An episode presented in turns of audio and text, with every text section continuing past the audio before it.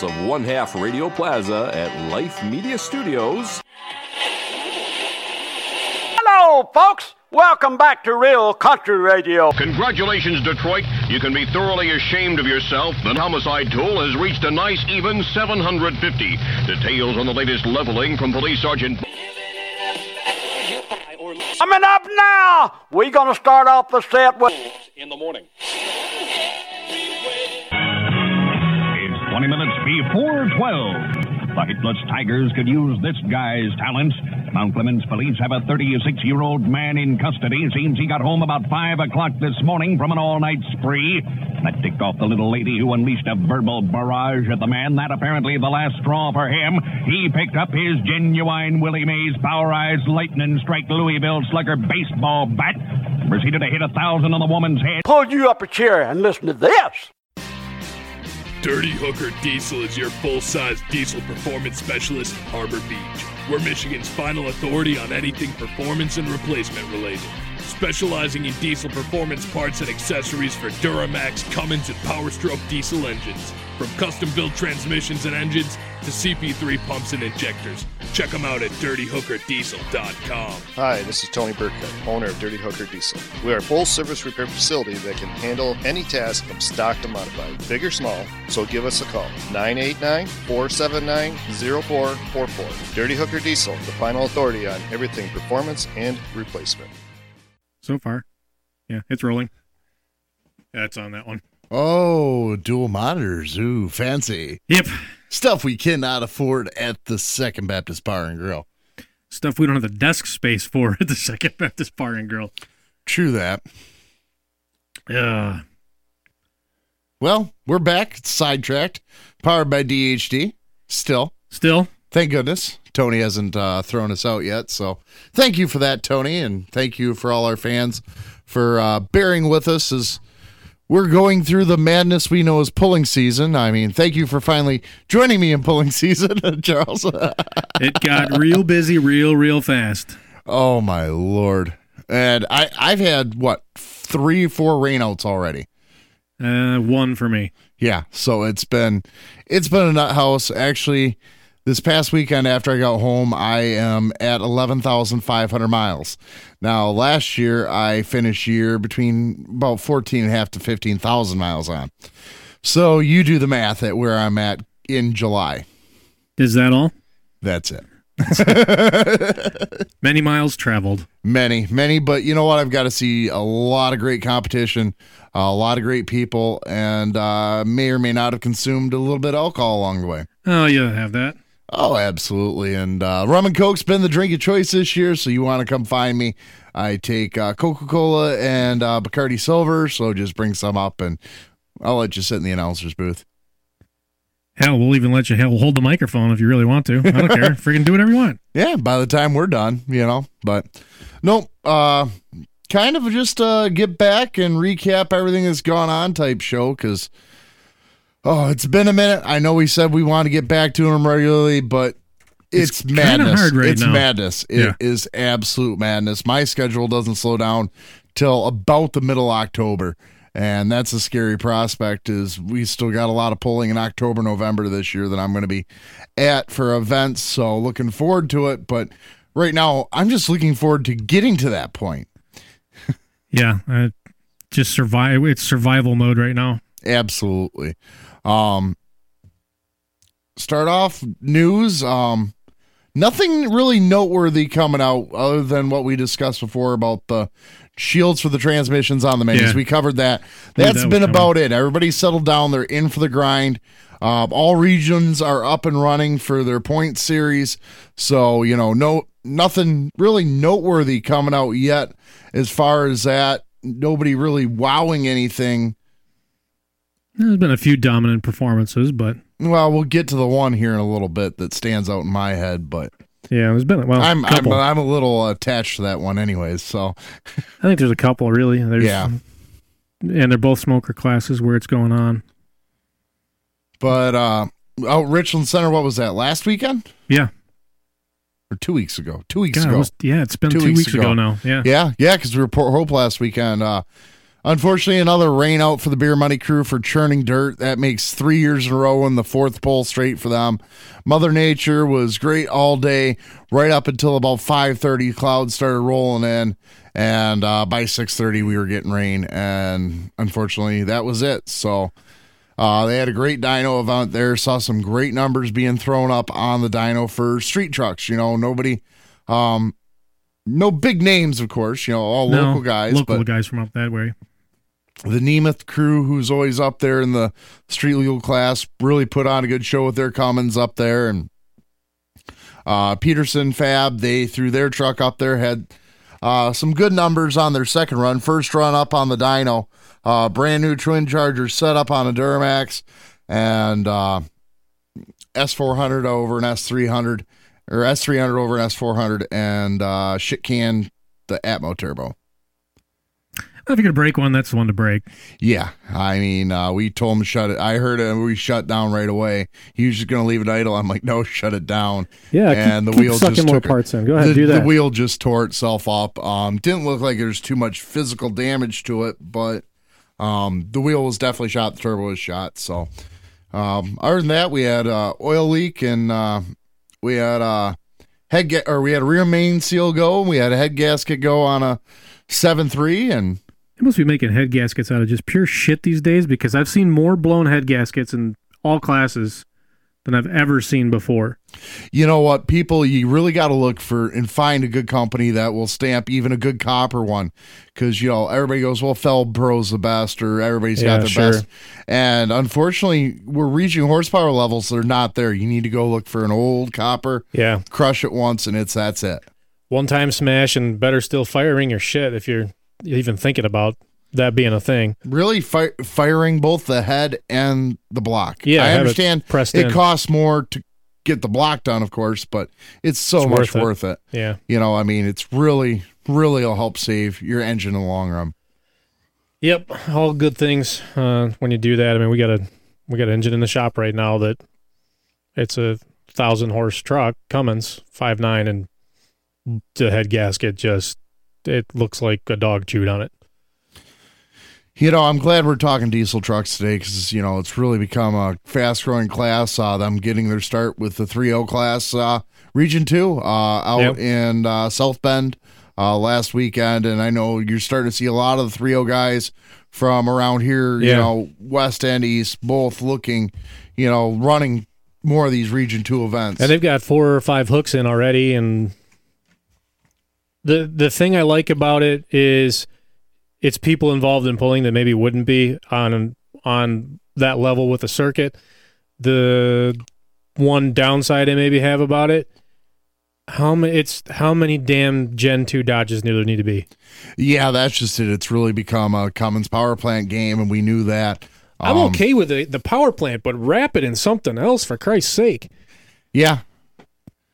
Then again, you know, once again, you're down to how many Fummins or how many Chummonses can you have out there. Uh, it'd be just be nice to see something different. I mean, the Stams doing with with Frank, That was cool. you know, old '60s body style. 68 Dodge. Yeah, I mean, I'm not crazy about the stretched bed. I wish they would have tr- found a proper crew cab for it, but still, it's just something different. So good. And you know, it's it's a DOT tire class, so you know, it it does help keep the playing field fairly level on it. Yeah. I, I know Andy's gonna be just already pulling his hair out right now. Uh. yeah, that's what I'm thinking. But you know, it really is a class that's breathing some fresh air into a state and regional level that has not been there in a long time. And Michigan especially needs something because Wisconsin, it's in trouble. Ohio, Indiana, Illinois, New York, all hotbeds still. So they're they're not suffering. We're suffering here. Yeah, we need that. We need that certain something to be there. And there's talk of more guys that are in the two five strata right now, looking at that 3.0 as a Yep. viable alternative. Um, Some Duramaxes even. yeah, yeah. At least a, at least a couple right out of this area Yeah. are strongly considering it, and probably probably will be by next year. Absolutely. You know, it's a class. You can travel everywhere. The rules are now set.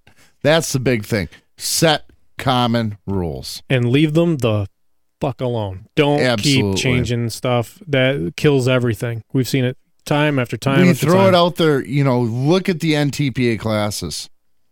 The bulk of the classes, the rules haven't changed. No, Two wheel drives, especially. I I don't think that rule book's ever changed. no. I mean, little tiny, Other than minor, safety stuff. minor tweaks, but That's it. yeah, the vast majority of that rule book has been stable since '86. Yeah. I think. Yeah, sounds about right. you know, something like that, and it's been a benefit to them. Super Farm had been doing that, and they started monkeying with stuff the last couple of years. And you know, the that was a major rule change for them was just the intake and the slotted charger. You know, and that I was don't agree with either one, but here we are. No, but I mean, is what it is. I mean, I, that's one class I wish we could harmonize across our three um mainstay Yeah, major organizations. You know, outlaw will never happen because of their box charger rule, which I don't see the rest of the country adopting. No. But you know, they they could, yeah, they could have could have done that differently. Whatever, but the ball was dropped somewhere, but I'm not pointing fingers today. I'm too tired. rare for you. Rare for you. Yeah, I'm just is what it is. But no, uh no, like I said, not much for news. A lot of polls gone on. Port Hope, you know, it was another good event as always. Florence, Ontario got a pull off without rain.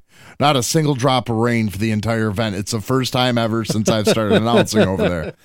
Um, but great event over there as always. Great crowd and uh, some great pulling action. Uh, a lot of carnage. Bill Wright put together one hell of a track, and it found everybody's weak parts. I mean, the limited pro stock class over there, we were down to three out of six tractors. Yeah, It just was eating parts. Uh, locals, uh, Mike Cross getting the win with a double cross over there in the heavy class. And uh, I think didn't Jerry Tuggle have a win in there too somewhere? no, Jerry hasn't been on top yet. Um, he's had some good runs, but unfortunately, he uh, ate a turbocharger Oh, in Florence right at the line, and Never mind. I knew why I knew had had his name on my consciousness. and Yeah, it was more for unfortunately, the he, uh, ignominious side of things. he he decided he wanted to spend some money, and uh, Been a lot of blown Chargers this year, and they aren't all from the same place. No. surprisingly. No. Well, actually, not surprisingly, but good. yeah, So it's not like there's a bad batch there of shit wasn't out the there. bad batch like we saw before A Couple with years the ago. Charger. There, yeah, I'll there name was. it. You know, they're not a sponsor of ours. I don't. Well, I'm and not they- worried. It's a known fact. It's out know. there. It Go on any of the messaging board message boards.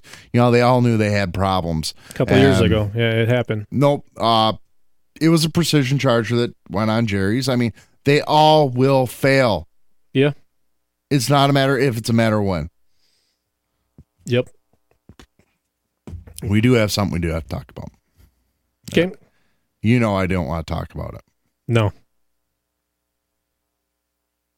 Nope. This one sucks.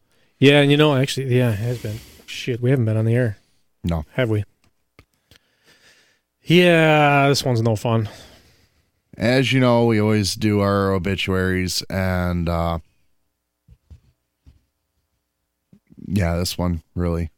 I know people bitch about our language on on air, and it's not kid friendly. And I'm sorry for what I'm going to say, but this one fucking sucked. Um, about three weeks ago now, three, four, almost four weeks ago, uh, we lost uh, dear friend, father figure for me, uh, Tony Capozzo of the Cruel Intentions pulling team and the Green Machine Yeah. pulling team. We'll throw. We'll even go back that far. Uh, of course, I work for Capozzo and Son Excavating and uh, dealt with them every day. Have grown up with them the past 18 years. I've heavily been involved in pulling and been actively pulling myself.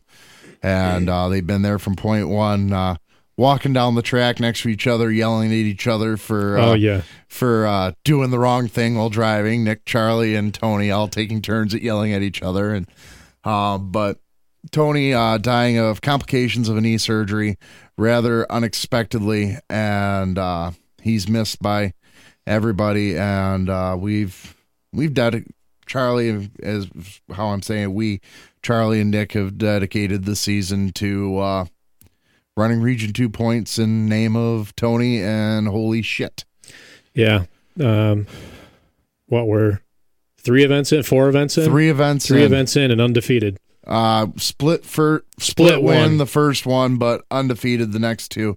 As we roll into Charlotte on Yeah. the Region Two tomorrow, Um, I'll probably be listening to myself as we go over there because I know Charlie's Because you're going to be for- made to. Yep. But um, no, Tony's been around pulling, you know, many years from the two cylinder antiques, uh, you know, active with the Great Lakes Yeah. Classic, Eastern Michigan pullers, thumb tractor pullers, National Tractor, NATPA, and of course NTPA for many years. Um, going from the putt putt John Deere's up to a multi engine mod to, you know, now the Super Farm and uh, And the one the the one that I guess started it all that 60, that's still there in the shed. the original green machine. It's original sitting green there, machine, and still there. Uh, I know we got the carb done. That was one thing Tony wanted. We want to get it running, and we got to get a tire fixed. But I'm sure she'll go pull the day as long. All all the Oh, yeah. kids, all three kids, Scott, Charlie, Nick, all learned on that tractor, and it's it's still there. And uh,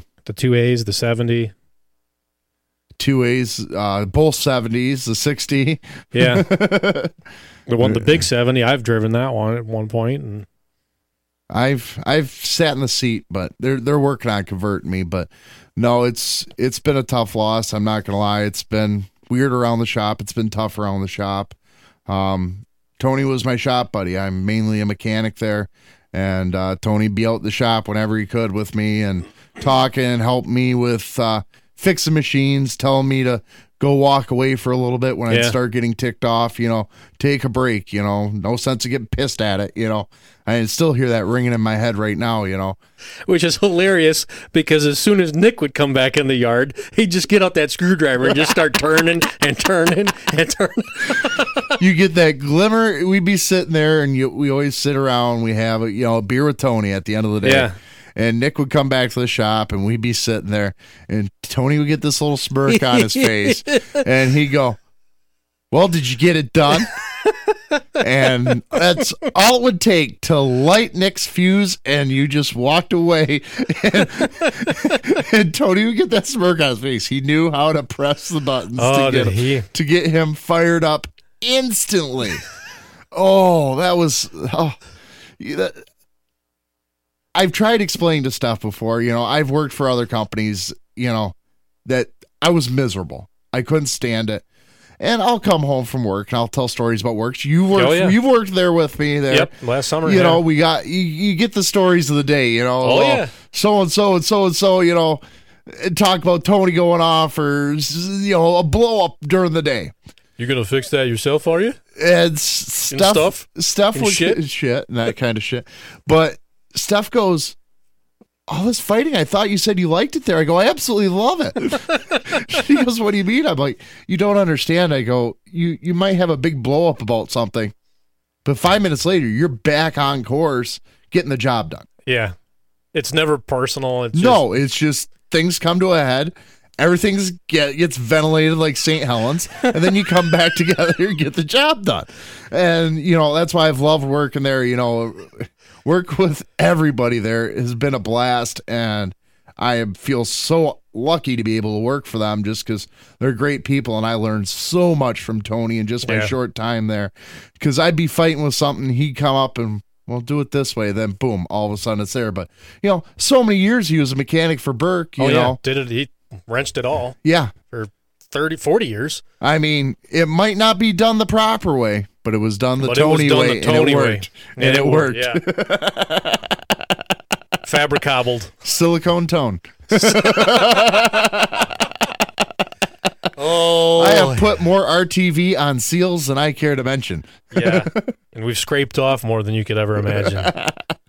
but it worked. Clear and- boogers all over everything. oh, orange, black, blue, whatever, whatever it worked. But you know what? And he would The say it with a smile on his face to get the fucking silicone. yes, he would. he knew what he was doing.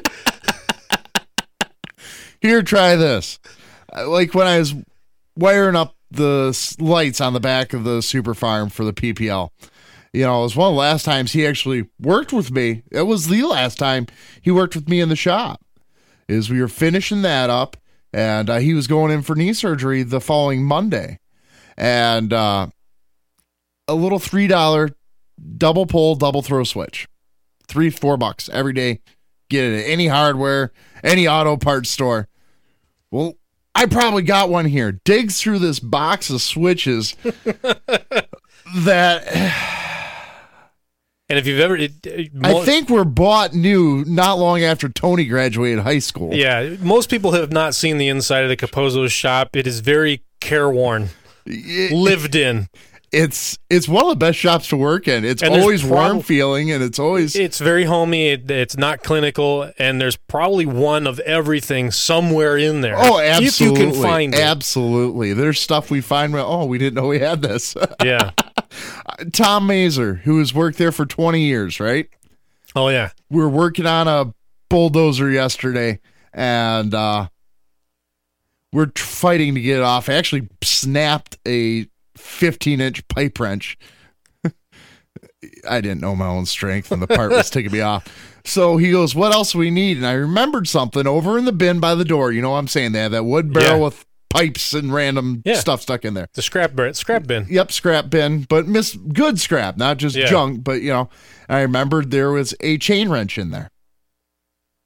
And Tom goes, "What else we need? A big one. I mean, a big one, four foot long." I walk over, grab that. He goes, "I didn't even know we had that."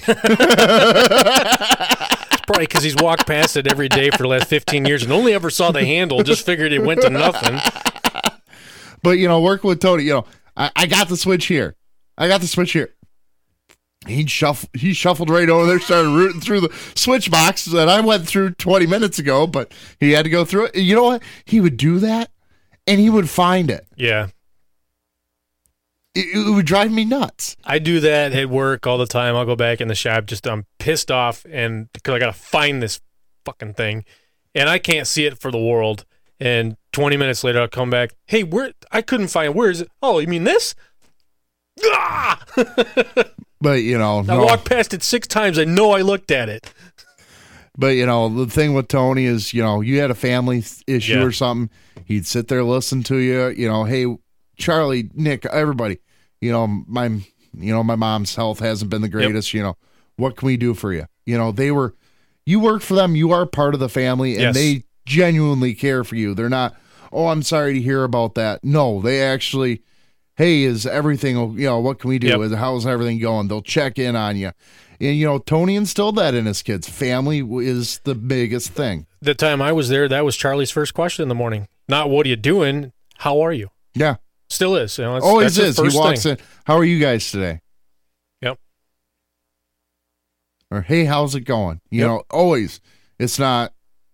Why you guys got this done that? No, it's always let's greet, get the formalities over. Mm-hmm. How's everything going? All right, where we at on stuff? Yep.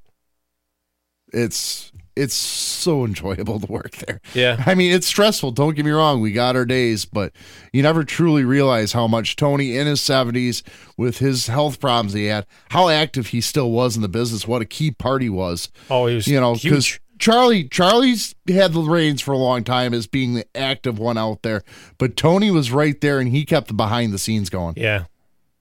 And it, well, he always was. I mean, even Yeah. when he was working full time at Burke, you know, Charlie. That's Charlie never really worked anywhere else. I think No. he did a little stint at Michigan Cat for a while, He, but he, yeah, he had a few, but yeah. but yeah, I mean, that's pretty much been him. Whereas Tony, the, the excavating business, was created for the boys while he still worked every day at his day job, union day job, plus running a furniture store that he set up for for his late wife. I mean, the, the guy all he ever did was work. yeah. You know, Oh, he worked yeah. his ass off for everything he ever got. Well, that's you know when his knee was getting really bad and really bugging him.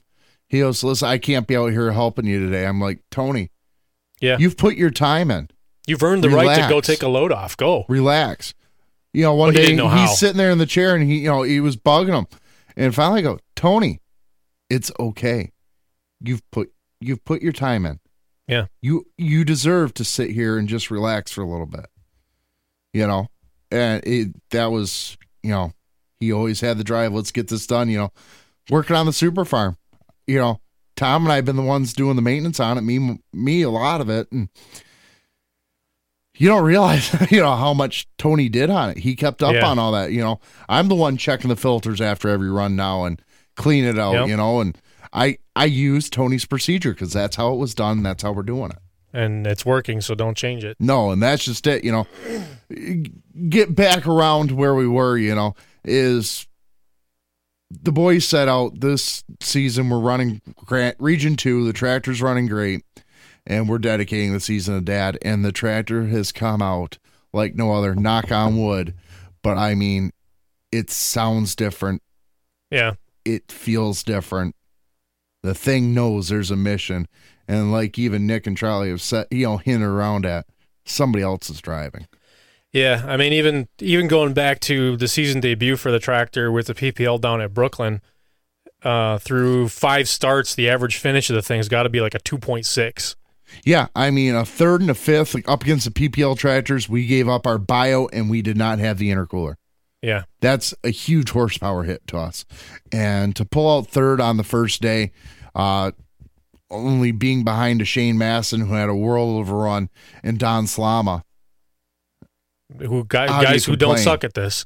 And to be in the top five on day two, which was another, you know, starstruck, star stacked lineup, we can't, y- y- there's nothing to complain about. No, And, you know, I mean, the tires are working this year, the pro pullers, and uh, Chad Mayhill, uh, C&M tire cutting. We've had him on our show. Um, then, of course, Ryan Salenbien, Salenbien Performance. I can, you know, right after Tony passed, you know, I kind of took over that, you know, doing the maintenance and all that. And right after um, the PPL pull, we finally get in the shop. I finally get time to pull a filter. Found some debris in the filter. I'm like freaking out. I'm going, don't tell me. After all Yeah. the shit we had, why do I have metal in this? And uh, called Ryan up. He's, you know, right away texted me. He goes, I go, hey, my name's Andrew. I work for Capozzo and Sons. You know, you know, I don't know if you heard Tony had passed. I'm taking over, trying to keep up on the maintenance list. He goes, not a problem. Sorry to hear about Tony. He goes, you should be good. He goes, you have any questions, anything you need, get a hold of me. That right there is an awesome, awesome Yeah. builder. and he's the guy. You know, well, we all know for Super Farm, he's the guy to have in your corner. Oh, absolutely. One look down a GN list of results. You got Last year for the through the first half of the season that I looked, eight of the top ten. yeah, and it's pretty much the same again this year, if not nine of the top ten. Yep. now. Yep, eight of the top ten were all Salenbien. Yeah. One wipeout, which they're good. Oh, Dave, Dave Weish knows what the fuck Dave he's doing. Dave Weish knows it. And then uh, Joe Bush Ag Repair, the Nebraska guys, which you know we're not going to see a ton of them because just location. Yeah. You know. So no, uh fucking sucks. Yep, it does. I know I'm probably going to get reamed out on pull off for swearing. I don't Who care. cares? You know? Bite me. I I do this show because I enjoy it. I don't care. I don't do it It's for not- ratings. Yeah, we've we've been, we've beaten that horse to death. Yeah, I'm getting fired up. I guess on the good side, on the good side this week. Um, Oh, happy belated birthday, Paul Weeks. And Jamie Qualls yes, and Eric Pruitt. and Godfather. Yeah, Any others important? No. Big ones. Not that I can remember. Every, happy birthday to everybody we haven't wished happy birthday to in the past six months. And happy birthday to whoever else is in the next coming six months. There, done. Our responsibilities are now Thank fulfilled. you. Thank you. Uh, no, on the good side, Ken Vinny recovering from gallbladder surgery on Monday. I Um, guess I missed that. Yeah, uh, that's why he was not at uh, Rock Valley or Rockwell, whatever, Iowa. Rockwell, Iowa. Rockwell, he was not there. Um, he was getting ready for that on Monday. I guess everything went good. He's home recovering. Next hook for them is in 10 days in Chapel Hill. He will be there driving. So, Rona wasn't in. oh, she's probably there yelling at him. yeah. Probably yelling at the doctor, honestly. You okay, Kenny? Fix him!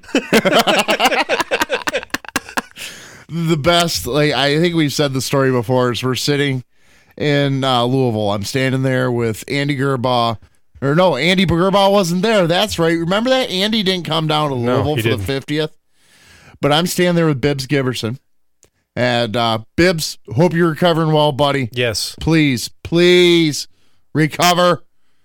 Anyways um and ronan can come up with uh oh i'm drawing a blank on the guy who's been was with them in new york big mini rod fan oh. you know who i'm talking about Oh. Yeah. i can picture him I'm brain fading it. Yep I, know. anyways and I can't remember my uh, own name some Yeah. days. and Today's one of them. anyways, they're talking, and Bibbs goes, you know, I worked for, you know, Tim Engler, and we, you know, we're at your shop looking at a machine. Ken remembered the first machine he bought. He learning to he talked about him learning how to program it Really? all the way up through. Huh. He still knows what's got to be done on the equipment. You know, it's Oh, another thing we should mention too, because he's he's a part of the the sidetrack family too. Um, this week, this Friday, will be the debut of the new um, Phil Wright pumps bacon bits Yeah. with Ken Vinny Power on board. absolutely So uh, Dusty, Dusty Price, Price. be there kicking ass. And unfortunately, I'm gonna have to miss it. I'll see him in uh, Heartland. I Yeah. think. We will be in Big Rapids. I know the uh, live stream guys for NTPA were looking for a cameraman. I was debating the idea of going, but nah, we'll go to Big Rapids. We we've committed to the Velker boys. We've promised them Yes, boys have been after us for how Yep. many years I now? can't can't back out on the Velker Yeah. boys. Nope. The Volker boys are amazing people. So, you know, that's another one. You get on the phone and you can talk. I get on the phone with Eric or Kyle, one of them. Eric, Eric, I think. They're twins, so yeah, I mean, and I can't tell them apart. Honestly, I can't.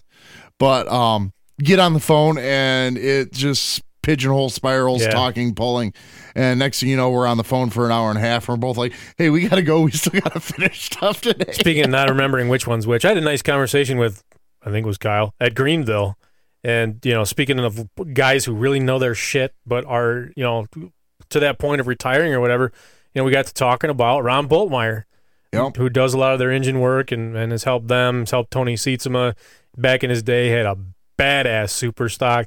He's to that point now too, where he's only got a couple guys left that he's helping because you know he's seventy three, I think he said, and um, just he's ready to slow down. He's tired of the tired of the rat race, so to speak. Yeah. It's only it's got to be interesting for him. But no, uh, looking forward to finally meeting Dusty, the goofy guy he is. He's a hell of a cool dude.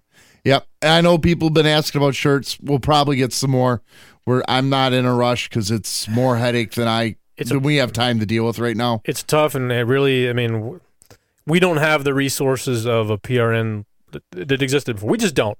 Yep. There were there was people who could help us do stuff, and right now it's pretty much us. Yep. No, we got we got some support. Don't worry. There's a lot of guys still in the background. I was going to do new crew shirts for us, and I still haven't done that because I just can't get a free evening to digitize stuff. I, I w- I'll get that done eventually. Shit. So, no, we got stuff coming. Don't worry. Um, with that, we're going to take a break here, see if we can come up with something else to talk to so it's not just a complete Seinfeld episode. But uh, my main thing is I wanted to talk Tony. That Yeah. was my goal for tonight. Nothing wrong there. So, All right, we're going to take five. Yep. This is sidetracked on our own network. I'll be back.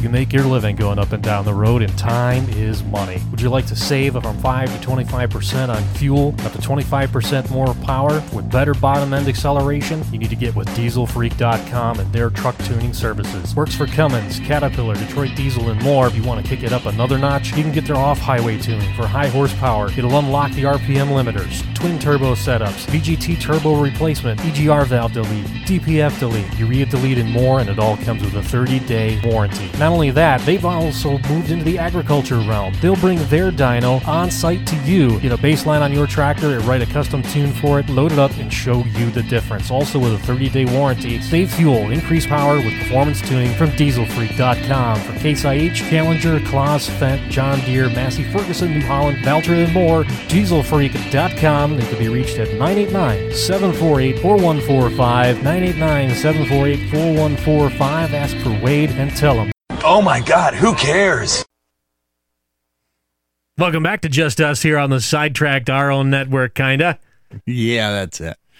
Uh, thanks to Cenpeco Oil, Diesel Freak, uh, Cat, Cat Brothers, uh, The Hook Magazine, and of course, uh, Tony Burkhardt with Dirty Hooker Diesel, our wonderful sponsors. Still, somehow they're staying with us, and thank goodness they do. Yes, they must like it or something. Nah. So, So- we we got stuff we can talk about. We don't have to just talk pulling. That's kind of the nice part. No, but I did want to talk about the fucking domination really in diesel super stock right now. the yeah, grades. holy cow! Jesus Christ. Um, seven events in, they got a nine point edge over Travis Schleybaugh. They only have, in seven events, they've only got one finish outside the top two.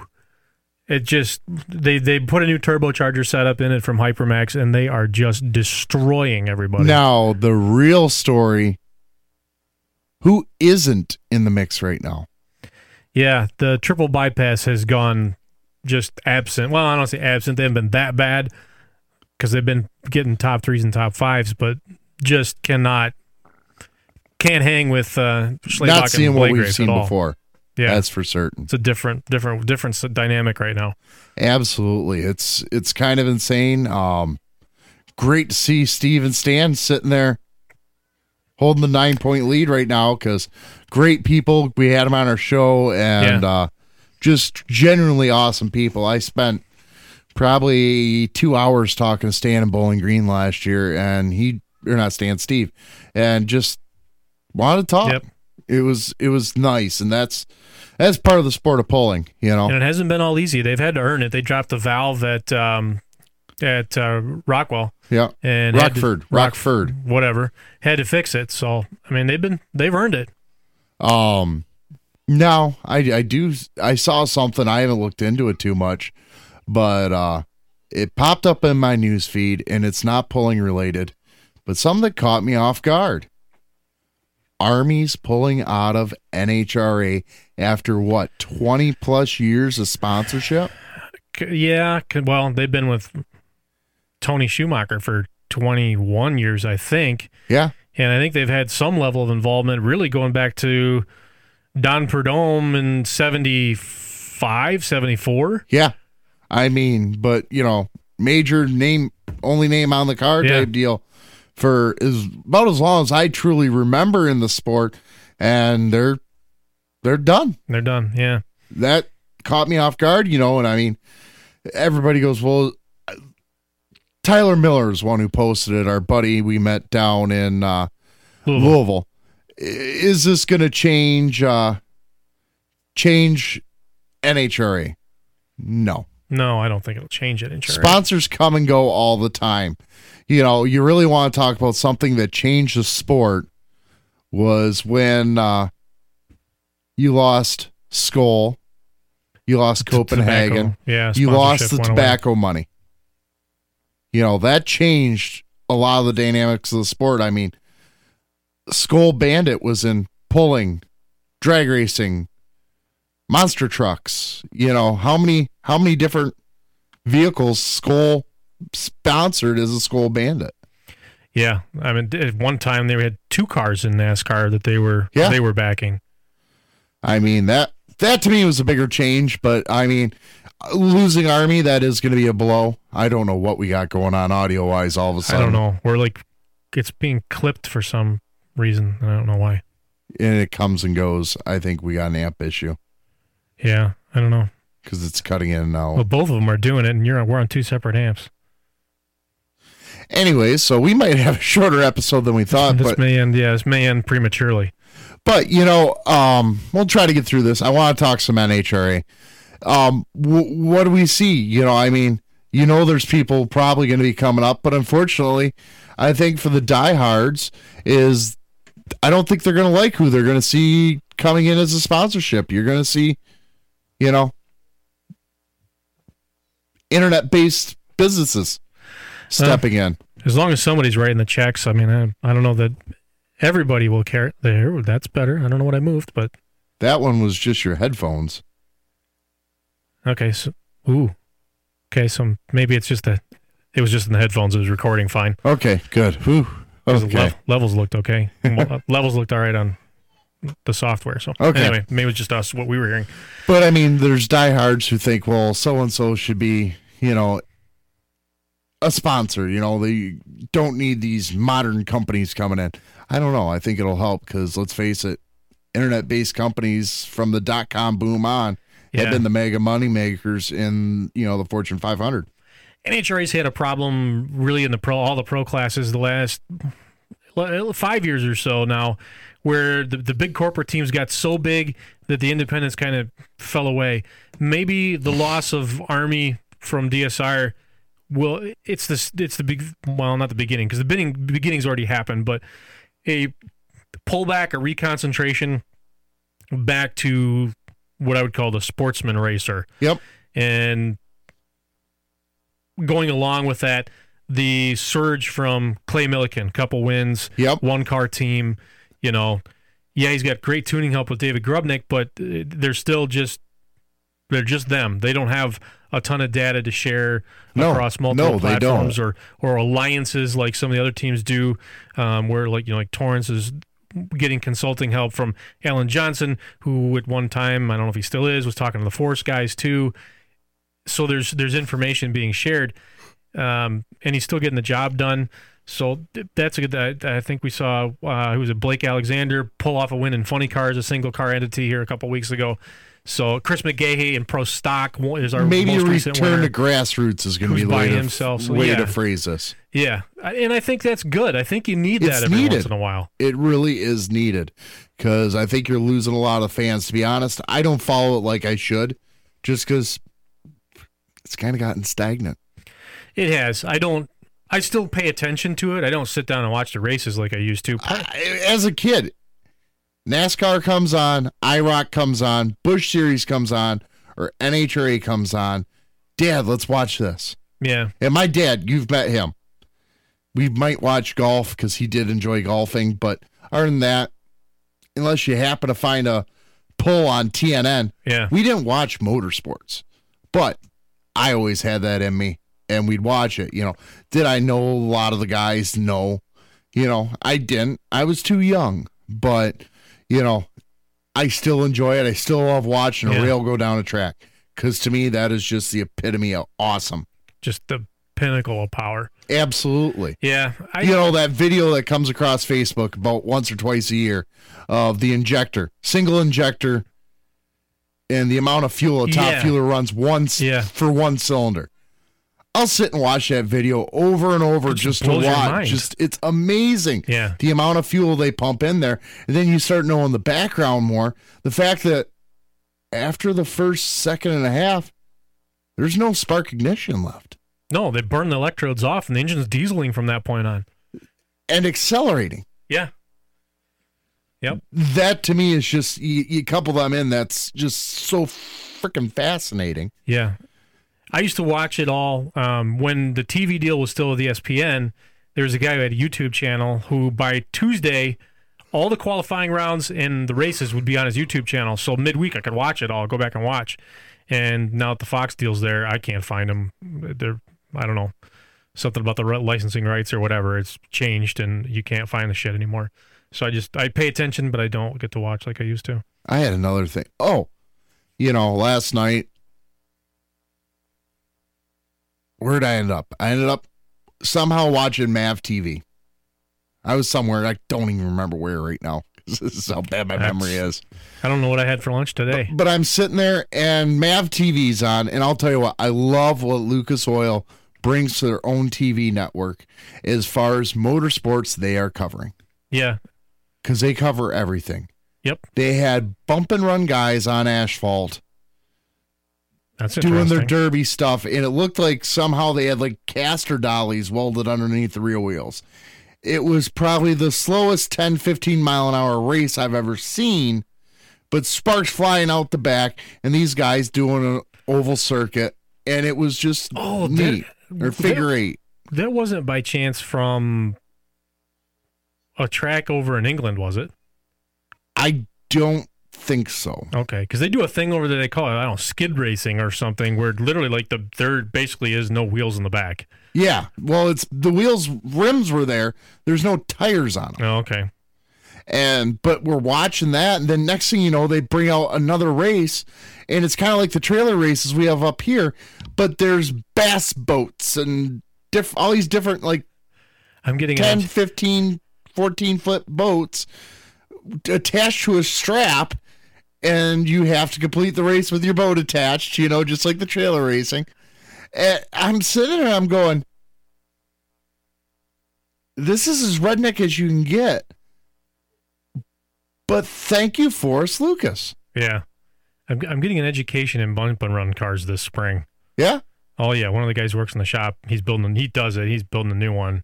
It's a Pontiac Sunfire. Oh yeah, and that's I a good one to start with. come in. I think it was Monday morning. I come in. The car was in the shop, and I don't know what it was off of Dodge Diplomat or something.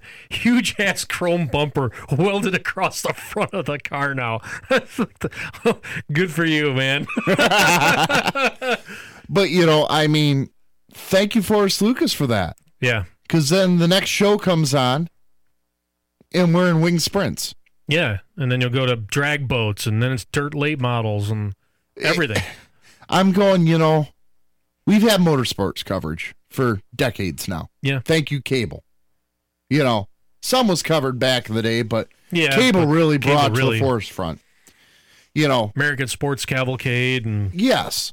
You know, the Power Hour monster truck. oh my gosh, the power hour. Yeah. Yes, Army Armstrong Yeah. and oh yeah, but um, you know, it was monster trucks. It was drag racing, swamp buggies. swamp buggies. You know, that was the oddball though. Was the swamp buggies? Yeah.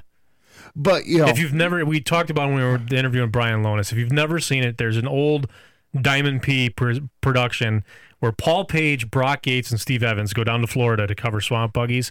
They're not mean we'll- about it. if we can find it, can we post it on Yeah, our I- I'll- page? I'll find I it I'll want to watch it again. I'll find it and I'll link to it. It's it is just it's funny in a way, but they're never rude or condescending about it. But it's still, I mean, it's I mean, they're putting like eighteen four thirty eights. I don't even. They're if weird- if they're more that narrower than that. they're even. 15 fives. I mean, they were Yeah. narrow 38 inch tires though. They were tall. Yeah, because this was the days before the 42 inch tire was even thought of. yeah. 46 inch tire was nowhere near in the realm. No, But and then on the front they have basically like they're for what they are they're rudders. road signs. yeah, that's a good way of putting it. Yes. You know, they were that thin. Yeah. I'm sure there was a little more meat to them than that, but looking on TV, you know, that were the front tires that they drive out into this and they'd launch and they would do a round circuit and then like a figure eight and then Yeah. end back right where they came in in the swamps down in Florida Yep. through the water. And the front would come up in hydroplane, the back wheels in the mud. Yeah. It was the coolest thing ever. But that was the oddball sport. You know, in motorsports It's the coverage. hottest thing in Bifflo, Florida. And if you don't know where Bifflo hmm. is, it's because you're a tourist. Yes. and, you know, so you grew up watching the main stuff, but now you've got a station like MAV TV where, let's face it, late model dirt track, unless you go to your local eighth mile or quarter mile roundy round, you're not going to see it. No. You're missing out on some of the best local heroes you'll ever see. Yeah, I would argue that's Some of the best drivers you'll ever see. Mhm. I mean, there's a reason Tony Stewart still plays in the dirt. yeah. Um, I think Car uh, control. who else? Um, oh, Jeff Gordon. I think he used. That's where he started. Yeah, he started with dirt. Yeah, Yeah. sprints. You know, and still, last I heard, this been three, four years ago, was still dabbling in it a little. A lot of these guys still go back to their dirt roots and Yeah. play because it's enjoyable. Yep. But you know, to see something like that on TV where it's being pushed out there for the mainstream, thank you for helping motorsports in a Yeah. time we need it. Yeah, I mean it's it's such an instant gratification society, and I could get into a whole rant about not just within motorsports, but in the world in general about patience that no one has any anymore. I won't do it, but because I can be just as guilty, such as tonight when fighting with sound equipment. it happens. But yeah, it just it's good that somebody is investing and, and giving back and doing something good to to promote. I mean, we're sending peak oil here, but I mean, I'm not gonna lie. In my old beater pickup, I use Lucas stabilizer. You know, they've got good products out there. I mean, They do. Every every brand's got their perks. You know, Dave Foltz, Schaefer. You know, but wrong with Schaefer either. it's great to see Forrest Lucas investing back in the people that have been using his products. Yeah, Because let's face it, you can't go into a motor parts store and get Cenpeco or No. Schaefer's or Yeah. Brad Penn. No, you got to go to a dealer for those. You got to go to a dealer. But Lucas is shit. I can go to Meijer and get Lucas everything. Started out, I was probably not much older than Junior. the Lucas Oil stabilizer display, the four gears with straight oil, the four gears with Uh-huh. stabilizer in it, and be sitting there while Dad's ordering parts for whatever, and spin the crank, and Yeah. oh, I can see the webbing, you know, teaching me surface tension of oil, and never knew about it before, you know. Yeah.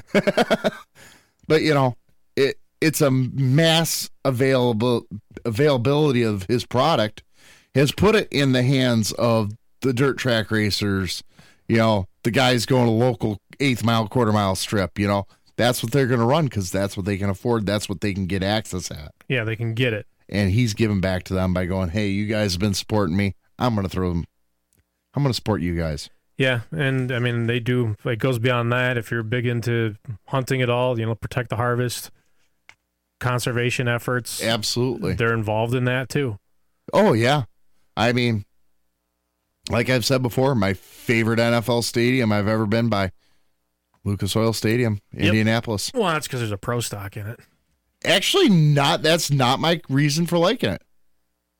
To me, it was one of the most beautifully done brick buildings I've ever seen yeah, in my life. They did actually. I have never been past. I guess it goes to me for my- to see it, but yeah, I guess it goes to me for my train rail fan aspect. Is it reminds me of a old rail station, just with the brickwork and Yeah, the windows and how it's done.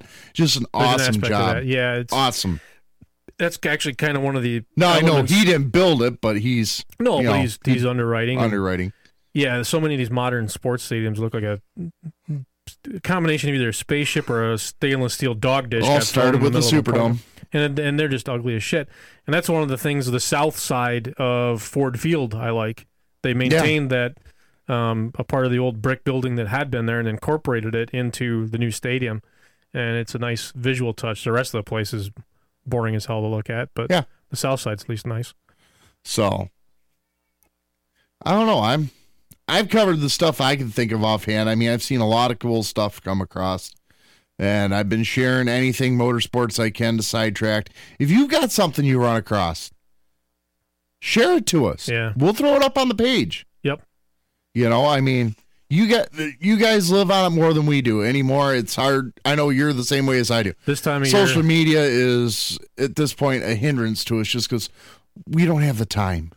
It's too hard. I get asked on a daily basis, "Hey, did you see? Hey, did you see?" No, no, I didn't. I Hey, when you meet reach the amount of Facebook friends like we have now, yeah, it's you know, I'm I'm it's probably pushing three grand. I know I'm pushing three grand pretty hard. I can't keep You up. You can't so keep up, even something you selecting see- your stuff. Yeah, you gotta you gotta let us know or tip us off because it's just too hard to to stay on top and make sure we're we're sharing this shit. Um, yeah, you know, cool stuff. Other motorsports that happened in the last couple weeks. Porsche destroyed. Oh, how did we not think of this? Yeah, just Nürburgring, new record that stood for how long? uh, thirty-eight years. And that's probably no, one of the 35. probably 35 one of the toughest road courses. very hard. I mean, people go, 13 why is it called the. Nürburgring? Because it's round the town of Nürburg, Germany. Literally, It's around the town. Yeah. You have It's- tunnels you got to go through it has under an- the track. It has another name too, the Green Hell. yes. I mean, it's It's, it's, beautiful. It's, It's beautiful. beautiful. Oh my God. Beautiful until you try to go fast on it, and then it'll turn you into a red smear on the pavement real fast if you're not careful. Because what's the straightaway on it? Two, three miles straightaway? There is that, in addition to the other whatever it is, 146 turns. Yeah. I mean, there's people that's all they do is they teach people to race the Nürburgring. Yeah, but uh, they took that. They they basically took their 919 World Endurance Championship race car and said, "Well, what will this thing do if we don't have to adhere to a rule book?" They made it lighter. They made it more powerful, better aerodynamics, um, and just decided to see. They've they've been going around smashing track records all over, and this was the one everybody was waiting for to see if they would beat their own record that Stefan Bellof set in '83 in a 956C and qualifying for what was then a world. It wasn't called the World Endurance Championship, but a, a race Yep. there then, and it was a lap that most people figured would never ever be broken. And they broke it by 57 seconds or something. Which is huge. Big time. And if you go, there is an onboard video of the entire lap that the car made on, on it. Because a lap takes what? Seven, eight minutes. Yeah, the, well, the new record is what I think was five minutes, 18 Yeah. seconds is a new record or But something. you like know, most street guys, if you can get under a 10 minute lap, you're doing good. Yeah. But this car, it's it's a hybrid uh, V4 gas engine with hybrid electric power, and modern carbon disc braked vehicles, especially Formula One cars, ridiculously short braking distances are not visually stimulating anymore. It's it's not a new idea. What is it? This video, what is so just manic, is the acceleration of this thing. It just comes out of every corner like it was fired out of a gun. Instant torque. Uh, Instant torque. Darren, Darren's got to be going nuts right now Yeah. because you know electric motors. They're there now. Yeah, and the, the other thing that they're doing, and, and people, oh, hybrid electric, blah, blah. think about what it can do though. The the I believe it's the ERSH system that they have on modern Formula One cars. WEC cars have this. Uh, the McLaren P1 has this on board. It's an electric motor in the turbocharger. Yes. Well, it's it, when the, when the turbo is being spun by the gas engine, it's generating. But in the meantime, when you got to blip the throttle for a shift, it then goes into drive mode and keeps your turbine speed up. There is no lag, none. No. It it, it acts as a torque fill and oh, just performance levels like we would have never thought of. it's it's nuts. I can't believe I blanked on that because, you know, honestly, me learning about the Nurburgring was one TV show. Top Gear. Uh, with Sabine Schmitz and the uh, the van where she'd go out and humiliate That one, people yes. in Porsches. But you know, that's what because they did many trials out there on it, and that's what introduced me to it. I'm like, I gotta learn about this. I didn't realize how long the track had been around. You know, and the fact, like I said, it's literally around an entire town. yeah. is fascinating and it's beautiful. It's in the German countryside. If you didn't know it was there, with all the trees and gro- that growth around Yep. it, you never know it was there. and you can drive the the course if you travel there. And if you don't get the chance to travel there, my familiarity with the course stems from video gaming. Yeah, Uh, it's in the Gran Turismo series. It's in the Forza series. That's how I know the course. And to watch the onboard, I'm sitting there thinking to myself, okay, I've simulated driving this course in what would be a pretty fast car. This is manic. yeah. No, it was it was insane. Kind of cool to be alive for it. Not gonna Yeah. lie, because now the question is, two questions. Where are we going to go with hybrid vehicles or even electric racer It's- out on the Nürburgring? Two, will internal combustion and direct gearboxing alone ever be able to catch it? I don't know.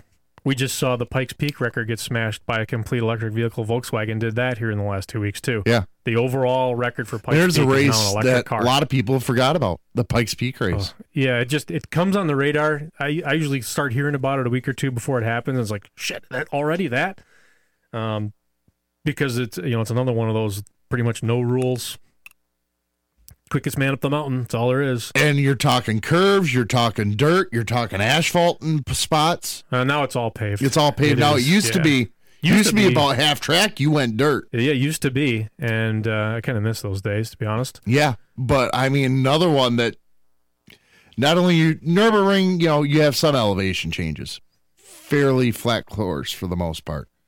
Pikes Peak, it's a road course with a major elevation Yeah, change. you're going up all the way, and yeah, and now an electric vehicle holds the overall record for that. Where's motorsports going? We talked with uh, Darren. Uh, oh, I'm a drawing a blank on the last name. Yeah, Yeah, me too. yeah. But our buddy, first episode of Hookers and Blow, the electric Yeah. garden tractor pullers. Uh, you know, he talked about it. You know, electric drag racing and all that. And uh, we said, "What's going to be next? What's going to be next?" It's here. It that here. was two, almost three years ago. Now we discussed that. Yeah, Don Garlits is working on a dragster. The new swamp rat that's electric? If the funding will come through, he wants to be the first man to hit 200 in the quarter with a fully electric vehicle. Hasn't been done yet, and I guess there's four or five teams vying for that. So it's an exciting time in the world of motorsports. Um, we've talked on this show a lot about uh, land speed racing. Yeah. You know, next year, Bloodhound goes for a thousand miles an hour on land. You know, they've they've trialed it. They've they've trialed it to 200 to verify that everything works. I think this fall, the car is going to go down to South Africa, and they're going to try to ease it up into the into the 500s or so. just to make sure the course is going to be good enough and that the car is doing what it's supposed to. And then next year, uncork it and go. They are doing Bonneville, right? Um, or are they doing? Because I don't. I guess a lot of people don't realize the current land speed record was not set on the salt flats. No, it was set at Black Rock, uh, Black Rock, Black Rock. Black Rock Desert in Nevada. This time they're going to Hakskeen Pan, South Africa. Okay. Um, Bonneville doesn't have the space to contain No. these cars anymore. No, because Bonneville's a four mile track. I think.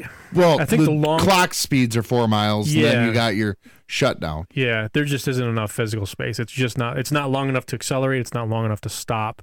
Um, there are different places around the world where it can be done. Lake Gairdner in Australia is another pretty famous place, and there is actually an Australian team that themselves would like to aim for a thousand horsepower, but they don't have the funding that um, that the the Bloodhound team does, unfortunately, to make it a make it a serious threat. But um, kind of cool. Um, I understand there was uh, we had a story pop up here a week ago that uh, the professor Warren Johnson is going to go to Bonneville and try to set a record. He's going to be taking some small Chevrolet V8 naturally aspirated and try to go I yeah, I did see that. Yeah. you know try to go 300 miles an hour. I think it is Yep. in, a, in a roadster. Yep. So. Um, lots of interest and enthusiasm for the land speed stuff. I'm kind of excited for this land speed because how long ago was it? Andy, uh, I'm drawing a blank on his Andy last- Green. Andy Green. How Yeah. how long ago was it? SS 97 was SSC. SSC. Yeah. So it's been 20 It years. to me is still one of the coolest looking land speed vehicles Yeah. ever. Looks like a Batman crossover. Jet lawn dart. Exactly. But I mean, we're 25 years removed. When in an era that, yes, SSC, that was a huge gap. It was. But up until then, the 60s, 70s, and 80s, it was a very contest early 80s, Early 80s, very yeah. contested Very number. much. There were the number was going up constantly, and then um, uh, Richard Noble set it in thrust Yes. two, and I think that was eighty three or eighty four, and then there was nothing until SSC in ninety seven, Yep. and then it's been dead again till now.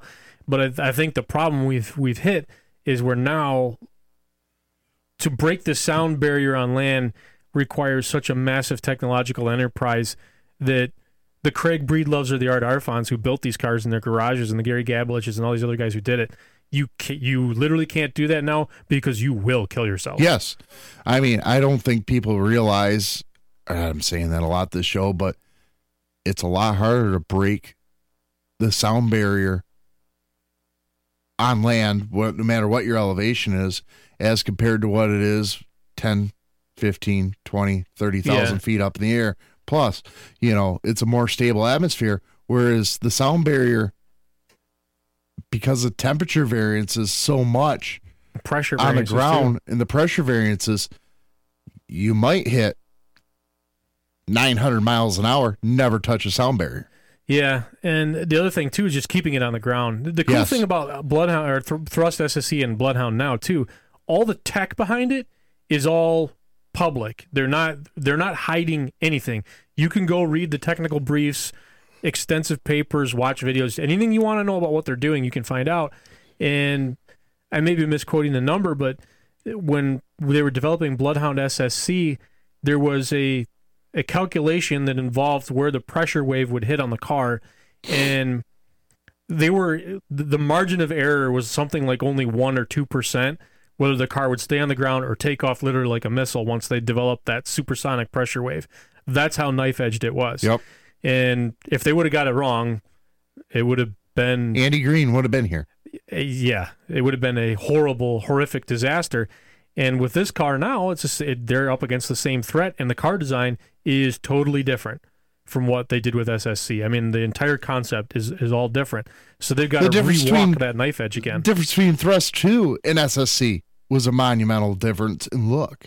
Yeah, actually, even the cars conceptually, Thrust 2 had a lot in common with the Arfons and the Spirit of America Yes. 4 designs that Breedlove and Arfons have been using back to the 60s.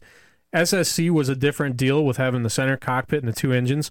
This time around, we're back to the inline streamliner idea, but you've got the jet engine that's going to have a, let's call it what it is, a missile on top Yes. of it. and um, there's some con- there there actually some concern too with the the, the rocket engine. Rocket motors are notoriously unstable. Yeah, unstable's a good word. You know, I mean, Well, the G forces alone, you know, it, the when it massive G forces, and not only that, there's it's not a controlled burn. No, There's no way you can con- truly control a rocket's thrust. yeah, this one they're going to try, I suppose, because it's two chemicals that are going to inject it and they can throttle them. But So still, it's going to be s- eh, more similar to the rocket engine on well, what was the shuttles? Yeah. We don't even have space shuttles anymore, for God's sakes. Do we do anything big or cool in this country anymore? No, no. The land speed is being chased by Aussies and Brits. The Russians are the only one actually putting people in space. Yeah, Ah, we got you know some Chinese private are- entities the Chinese now. are supposed to be trying. well, we got for the private entities down in uh, what is it, California or Elon whatever down Musk. there. Yeah, yeah. but um, yeah. What happened to NASA? Anyways, but you know, solid rocket booster technology. we- you know, there there was guys how many years ago using RATO, which was used to launch. You know, Yeah, B 47s and that into Yeah. the air with nuclear warheads on board for, you know, Cold War threat suppression. They were bo- using them on cars. I mean, everybody saw the Walt- Mythbusters with the Impala with the. Walt Arfons built a speed Challenger. That's all it was. Yeah. like I don't know. He had twenty six of the damn things on it Yeah. or whatever. But I mean, Didn't even work. even the aircraft that used them, there was a threat. That's why they went to the JATO, which was the jet, you know, Yeah, different style, but still similar effect to get them off the ground. Is it's just such an unstable, uncontrollable thrust because it's not a steady thrust, contrary to what you believe. Because as the chemicals react, you're it's actually more of a pulse, yeah. which upsets bodies and changes dynamics. And solid rocker is the rocket as the fuel burns up the canister. It's changing how it hits the nozzle out the back. I mean, it very dynamic. pulse waves through the tube as it burns. Oh, God, I love technology. I might not sound like a smart individual, but when you start getting into physics and the dynamics, especially involving a motorsport, it's to me, you know, amazing. And I can't believe they're actually trying to go with a rocket assist on this. It's the only way to make enough thrust quickly yeah, enough. you have to.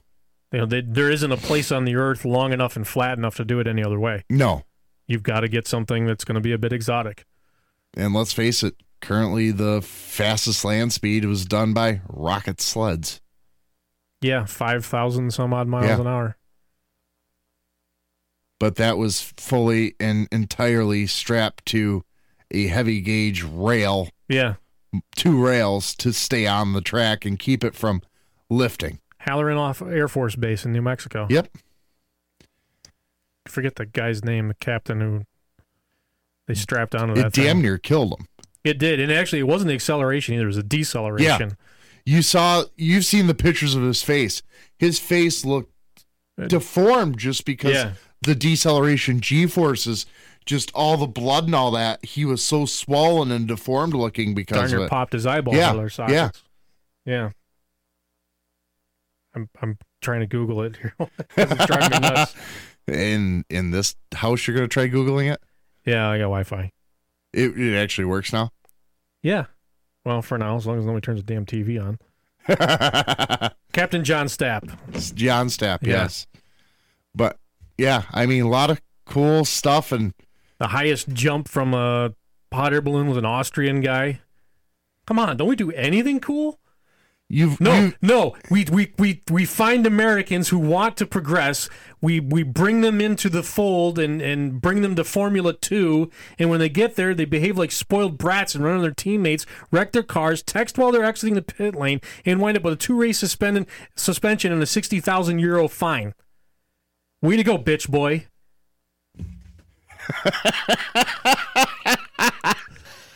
I guess I missed that one, but I don't fall Formula Santin- Two. Santino, I forget his last name. The Haas team placed him with a Formula Two team, grooming him for a future life with the Haas Formula One team. And he proceeded to just completely act like a spoiled, entitled brat and cock it all up this past weekend. So, Texting Well, exiting Oh, yeah. pit lane. Yeah, in in the race car, you're not even supposed to have your phone with you. He, okay, so he got caught leave exiting pit lane with a phone out, texting on his phone with a glove off, which is also a safety violation. So there's two fines right there. Then during the course of the race, he screwed up and somehow hit his teammate. Then on the cool down lap, deliberately hit him. Because the first hit was obviously his teammate's It's like, fault. what? What are what? What the hell are you doing? If you want to run bump and run cars, come on back home. Go get your. You're I got a in out- Formula a Two with out one of here. the biggest race teams out there idiot. I with a shot to go race Formula One, which to me is still one of the best forms of racing out there. Yeah. Open tire. Come on. And you just blew it because you couldn't put the freaking cell phone away. I mean, I'll admit I am addicted to my cell phone. That's fine, whatever. Well, it kind of goes with the territory with having a media company. Yes. So what we do. But I'm not in a pulling tractor No. texting as I'm making a pass. No, but I have gone down the track with a microphone shoved in my pocket and then immediately started announcing as I again as I hit the end of the track. Done that a couple times. Yeah, and I I've we've literally done that back to back. Yes, we have. Always happens at the season finals. always. Always. So I don't know if this is what everybody's expecting, but honestly, I have thoroughly enjoyed this because we hit this is what we want to do with the new show. Yeah. We want to talk to other motorsports. bit cathartic too because I've had a shitty week at work. So it's it's been a week. It's been a month. It's been the year. But it, I if you guys don't like the now if I could just get these other mics racing, to not sound like right? shit. If you don't like the other racing talk, I'm sorry. You're going to get more of it because Here we are. I'm to the point I really need to broaden my horizons because there is a world outside of Poland. There is. And especially, we got some huge records coming up, and I want to bury myself back in land speed. It's been Yeah. years. I was probably 13, 14 last time I dove hard into land speed record. Yeah, I, I got to look at the water speed record too because I believe there's an Australian team that is close to challenging for that too, and that's a record that has stood for even longer. That was uh, late 50s, early 60s. I believe so. Yeah, yeah. Uh, Donald Campbell, I think, holds Yeah. it at. I don't remember. I can't remember the speed, but there's an Australian team who they're they're flirting with it. The boat is built. And I mean, we're talking about stuff that's insane on land. Water's an even more variable of a surface to try to work on. Even an inland lake, you know, when you're trying to reach the speeds they are, a one foot sea can spell hell for a pass. Yeah, uh, The own wake of a chase boat could. That's what killed Donald Campbell. Yeah. He he made his run and everything was good with the boat. He turned around and wanted to make the return run too fast. Well, the reverberations of his own wake, because he was the only boat on the water, were still present, and that's what killed him. Yeah. Uh, the boat wound up going airborne. They never found him. I mean, he was shredded, I guess. They never found him. Yeah, I mean, it's and dirt is dirt. It's going to be hard. Water is harder than concrete at them speeds. Yeah, water's ruthless at that speed. because, like you said, it shreds things. Mm-hmm. So, with that, my name's Armstead. My name is Posh. Good night. That was wonderful. Bravo! I loved that. Oh, it was great. Well, it was pretty good. Well, it wasn't bad. Well, there were parts of it that weren't very good, It though. could have been a lot better. I didn't really like it. It was pretty terrible. It was bad. It was awful. It was terrible. Get him away! Hey, boo!